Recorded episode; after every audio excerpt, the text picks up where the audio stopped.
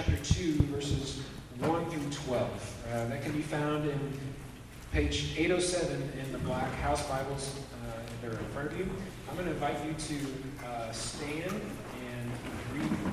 I'll read aloud. You can follow along uh, as I read, and then Kevin's going to come up and, and we'll pray for him. Again, this is Matthew 2, verses 1 through 12. Now, after Jesus was born in Bethlehem of Judea in the days of Herod the king, behold, wise men from the east came to Jerusalem, saying, Where is he who's been born king of the Jews? For we saw his star when it rose and have come to worship him. When Herod the king heard this, he was troubled, and all Jerusalem with him. And assembling all the chief priests and scribes of the people, he inquired of them where the Christ was to be born. They told him, In Bethlehem of Judea, for so it is written by the prophet. And you, O Bethlehem, in the land of Judah, are by no means least among the rulers of Judah. For from you shall come a ruler who will shepherd my people Israel. And then Herod summoned the wise men secretly and ascertained from them what time the star had appeared. And he sent them to Bethlehem, saying, Go and search diligently for the child, and when you have found him, bring me word that I too may come and worship him. After listening to the king, they went on their way.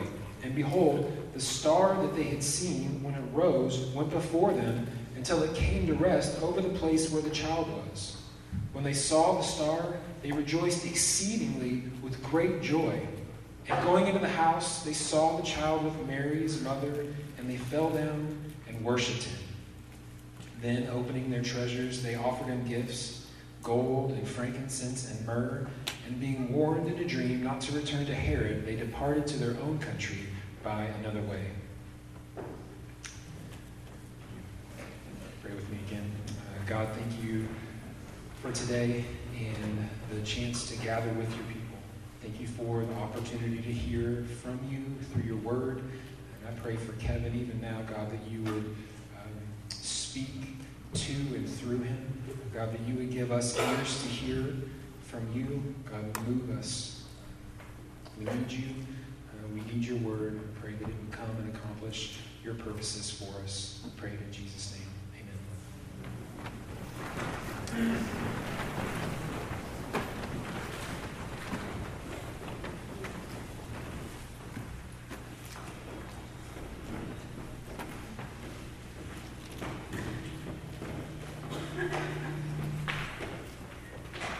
Say that we could. I'd say that most of us could agree that today we live in a pretty divided world. I don't think I can ever remember things in America being quite so bad. You know, you have longtime friends no longer speaking, churches being completely ripped apart. There's just so much division out there. And isn't our world also so dark? It seems like a cloud has been hanging over our nation, it feels like at least. Every time the sun seems to almost show its face, you know, you hear word of another variant rearing its ugly head. And all this has seemed to bring out so much the worst in all of us. Crime is way up, civility is way down. There's just so much darkness everywhere. But today, just as back many, many years ago, there is a light that is shining the light of the world. And it, really, He, shows us the way out of all this. It shows us the way to something better. Here today, in Matthew 2 1 through 12, we see these travelers called wise men on a quest. They see this light up in the sky and they set out after it. And there in Israel, they find what their hearts have been so long searching for.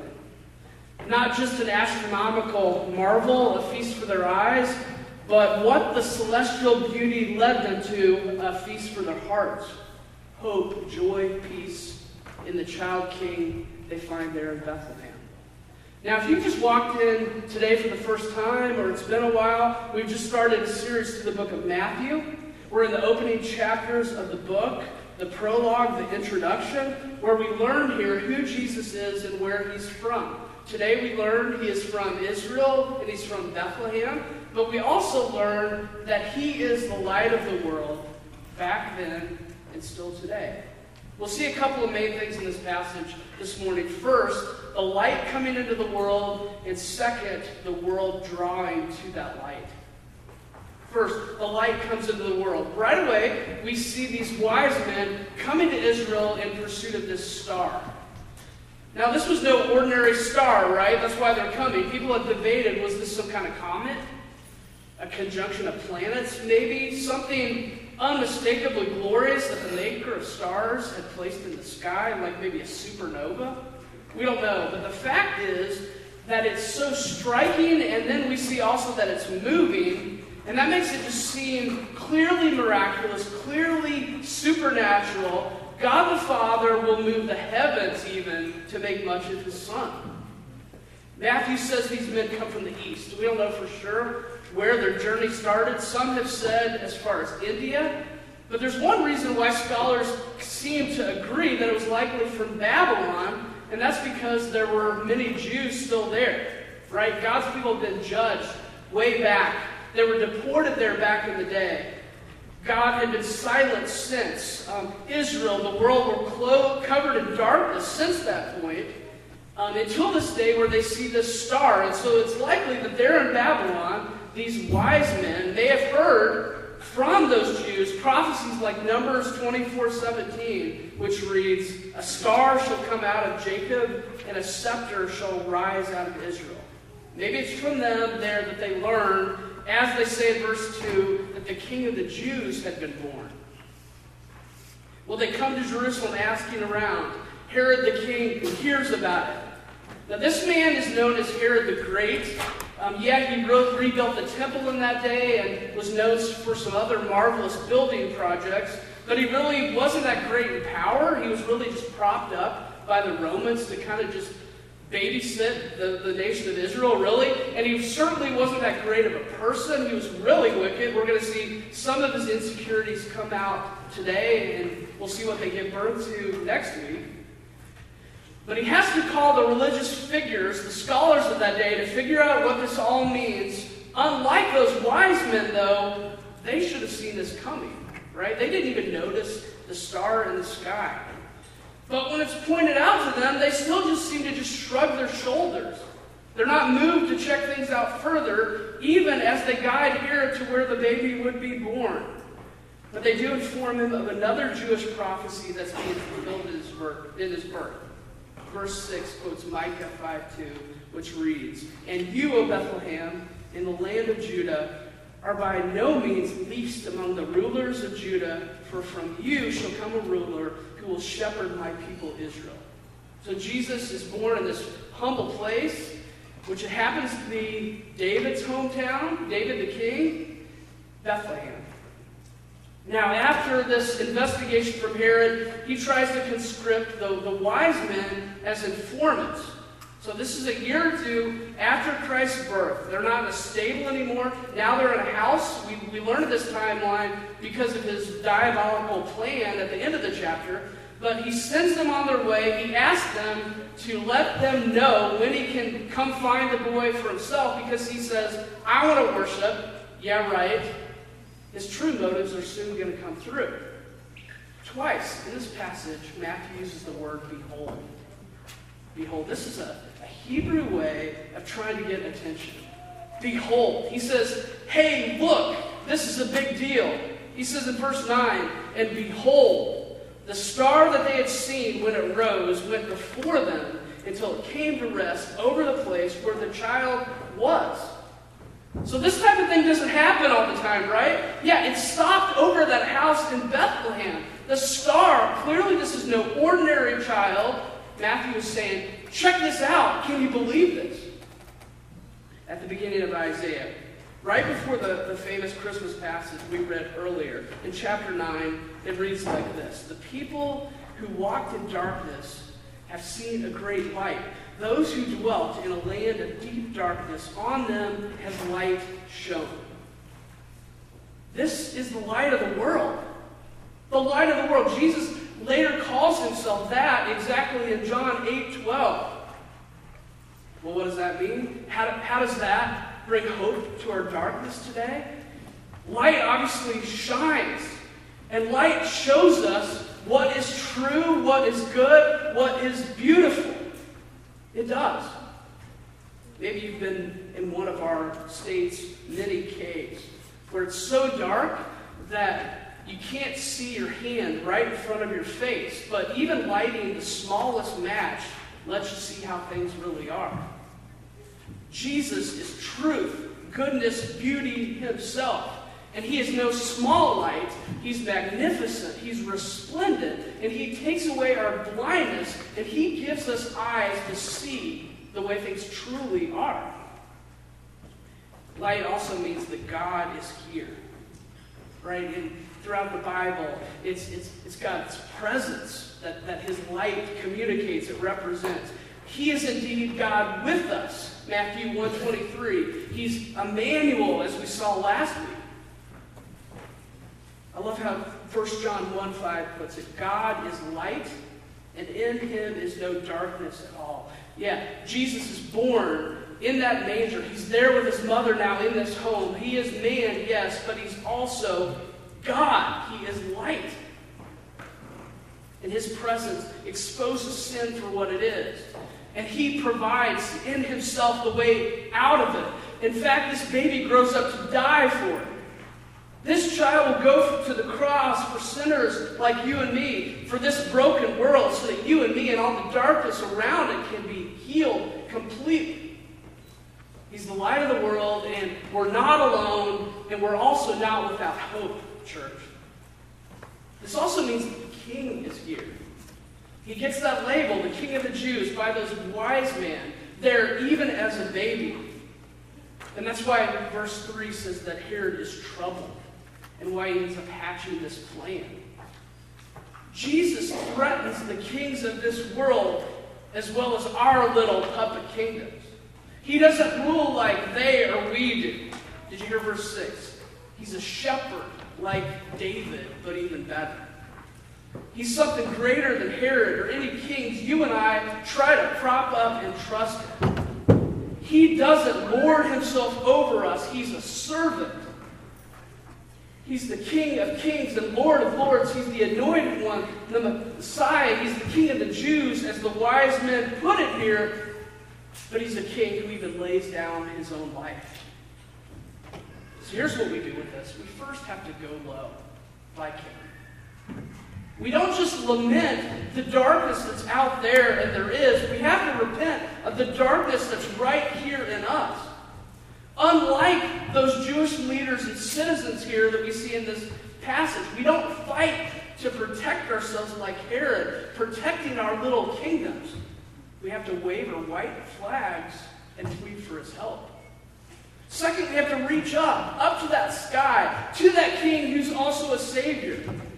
We trust him to heal and transform what's wrong in here as well as what's out there. Chorus, the light is still shining.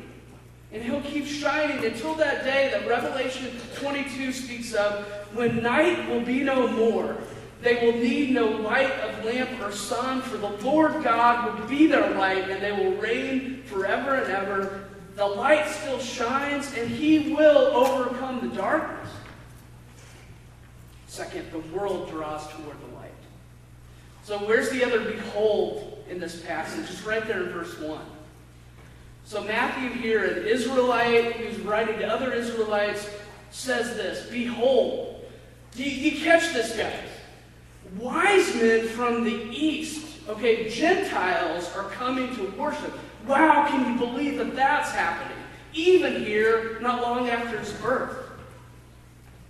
He's not just a light, he is the light of the world. Behold that. Twice in the book of Isaiah, in the, the famous uh, servant songs, that prophet speaks of one coming who would be a light for the nations. Once in chapter 42, and again in chapter 49. But here also these words from the end of that prophecy in chapter 60. Beginning in verse 1. Arise, shine, for your light has come, and the glory of the Lord has risen upon you.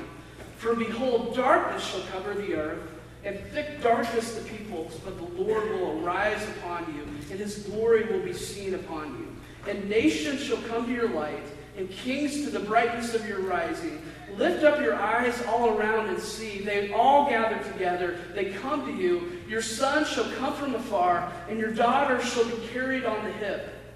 Then you shall see and be radiant. Your heart shall thrill and exult, because the abundance of the sea shall be turned to you. The wealth of the nations shall come to you. A multitude of camels, camels shall cover you. The young camels of Midian and Ephah, all those from Sheba shall come. They shall bring gold and frankincense, and shall bring good news, the praises of the Lord. So Isaiah says all the way back then, the nations will come bringing gifts, even expensive gifts worthy of a king. Did you catch that? They're all coming to worship, and it's all happening here shortly after Christ's birth. And still it's happening in even greater measure as he reigns in heaven until one day he'll return. The world is drawing to him. Here, likely again from Babylon, Gentiles people outside of Israel are worshiping this king, the king of the Jews, yes, but also the king of the world. Now, there likely aren't just three wise men in that home in Bethlehem, regardless of how many gifts happen to be mentioned.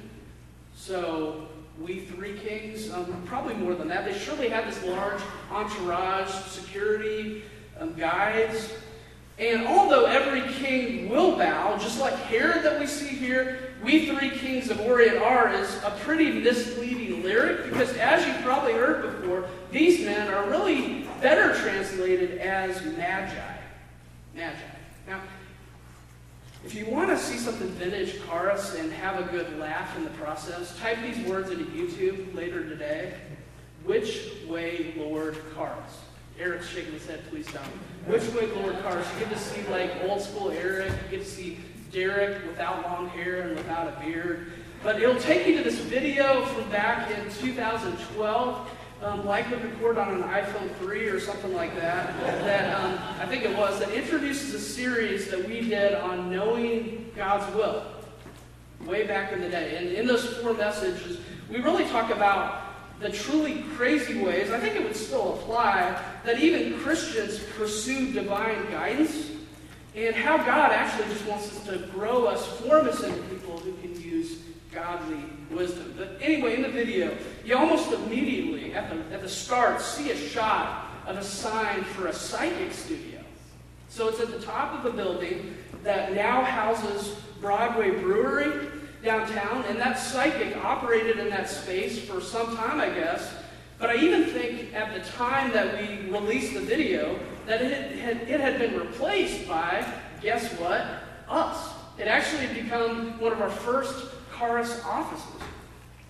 We used to joke all the time about the business in that place before. Wow, replaced by a church? I wonder if they saw that one coming. No longer were people there trying to read palms. The light of the gospel had shone into that place. But here's what I want you to hear. The word for magi is, yes, in the, the semantic range is where we get the word um, magic, right? They weren't that much unlike those psychics or astrologers. They were pagans. They were idolaters. They were dream interpreters. And the the Old Testament has all kinds of things to say about how bad that is and how that pushes against trust in the Lord. These aren't just Gentiles. Like Matthew the tax collector, and each of us here, they're also sinners. Even they, you know, Matthew's saying, Behold, even they are coming to this child in Bethlehem. As David Mathis puts it, Gandalf and Dumbledore are coming to worship the baby Jesus. He also writes, I love this, this is astounding that God is welcoming the Magi, and not on the provision that they first abandon their life of astrology and magic. No, he comes to them where they are in their sin. He goes as far as to exploit the very channel of their deepest idolatry to draw them to Jesus. This is the light the light of the world. What does that mean? Well, how does that bring hope to our division today? Well, the light of the world brings the nations together. He is the only one who can do this. As people from every tribe and tongue and people and nation, they fall down before his throne in worship. They show the glory of his creation as well as the power of the gospel. Take his creation.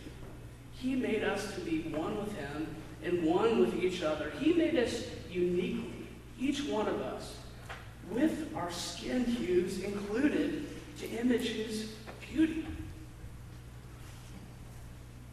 God's not colorblind. He doesn't want us to be colorblind. He wants to see the glory of what he has made.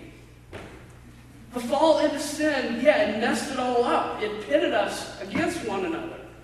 Now his gospel, accomplished through his perfect life that's just getting started in this passage, through his sacrificial death that purchased the nations with his, his blood, it restores us little by little until every tribe and language and people and nation will rule with him over the earth. But again, it's not just the nations that come, it's sinners. And that's each of us here. As we go through this gospel, we're going to see Jesus lambast the Pharisees while he constantly welcomes the last, the least, the lost. Folks like these wise men, the Magi. Imagine if psychics started joining us here on Sundays, or maybe astrologers or witches, they began streaming in.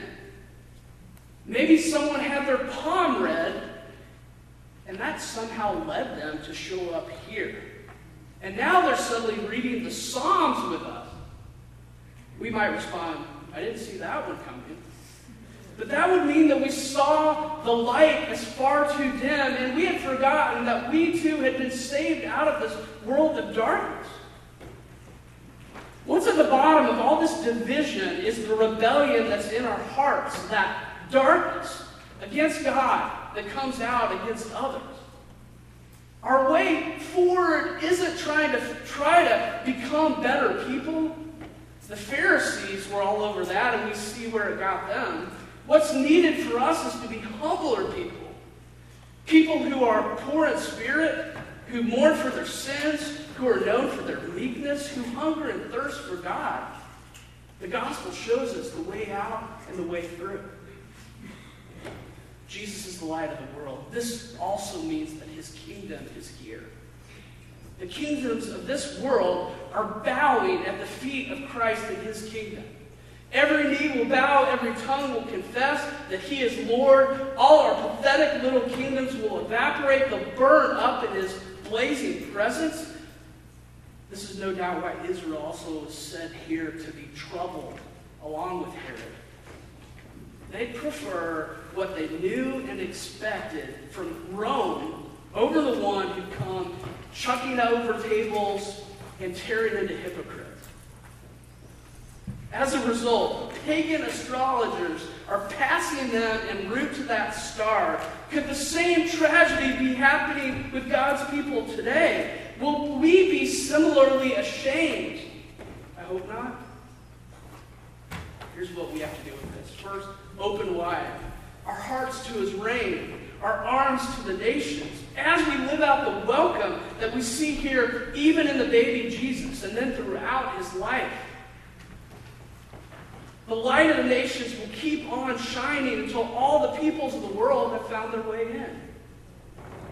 But here's what's interesting. Back then, the nations are coming toward that light. It's how the gospel kicks off, but do you remember how the gospel ends?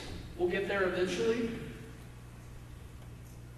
Now we're meant to take the light to them. Second, we go out. The baby grows up, and then he tells us this Matthew 28 verse 18. And all authority in heaven and on earth has been given to me.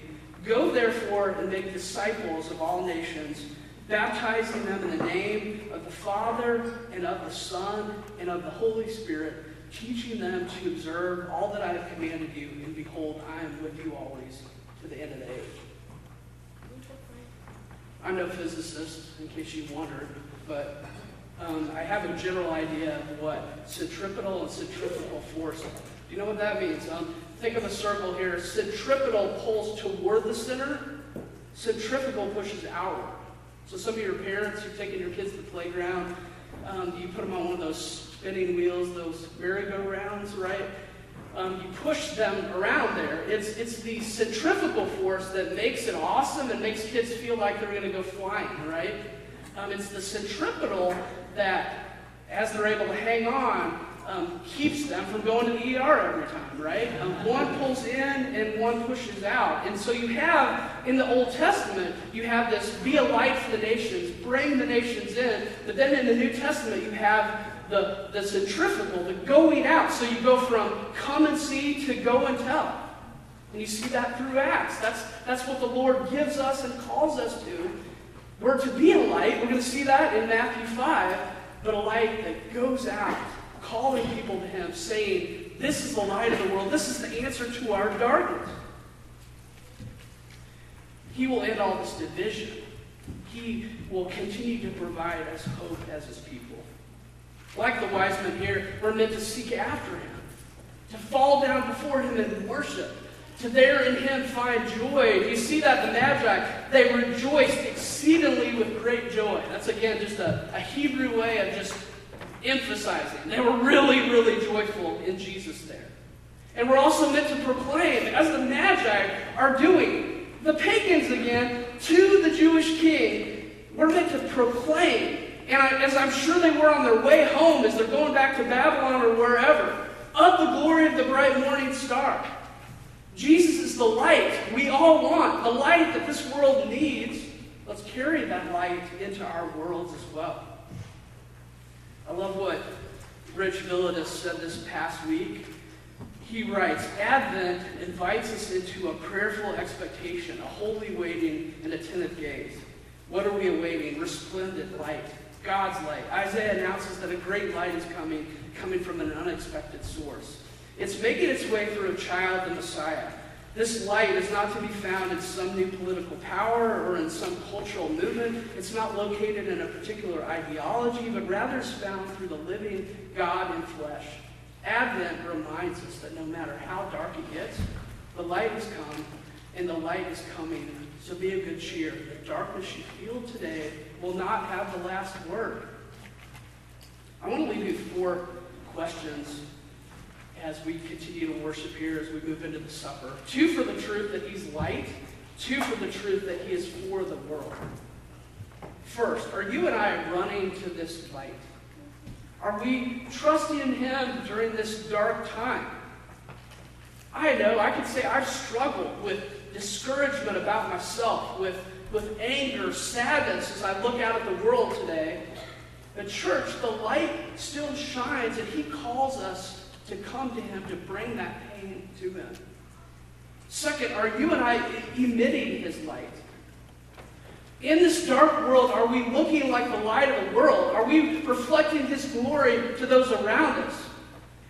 Or are we joining in with the darkness, making things worse?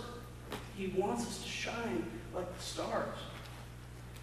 Third, are we welcoming others into His light? Church, the nations are coming to us. Literally this week, even Columbia. So many American in America today are giving them angry glares and stiff arms. Are we the kind of people who are so filled with light, like our Lord, that those who came to Him, tax collectors and astrologers, want to be around us also? Fourth, are we going out carrying forth that light? Are we out in our city living lives of love, carrying the good news? How many of us will go to the nations, even risking our lives to share Jesus with those who don't know? I love the words of John 1 5. The light shines in the darkness, and the darkness has not overcome it. Chorus, the light is shining still. He is drawing the nations to him. Let's come close to him and be warmed by his light, and then invite others to leave the darkness and join us. Let's pray.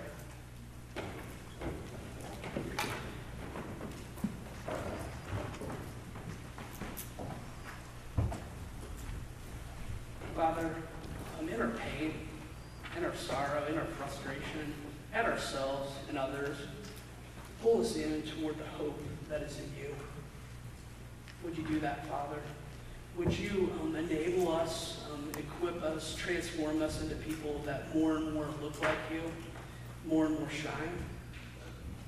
Father, would you make us live um, with the, just the welcoming spirit of your Son, um, where we're sitting at the table with people unlike us, from people far from you? And Father, would you just um, push us out into the city, um, into our world, um, sharing the hope that we have in you? Do that us, I pray. In Jesus' name, amen.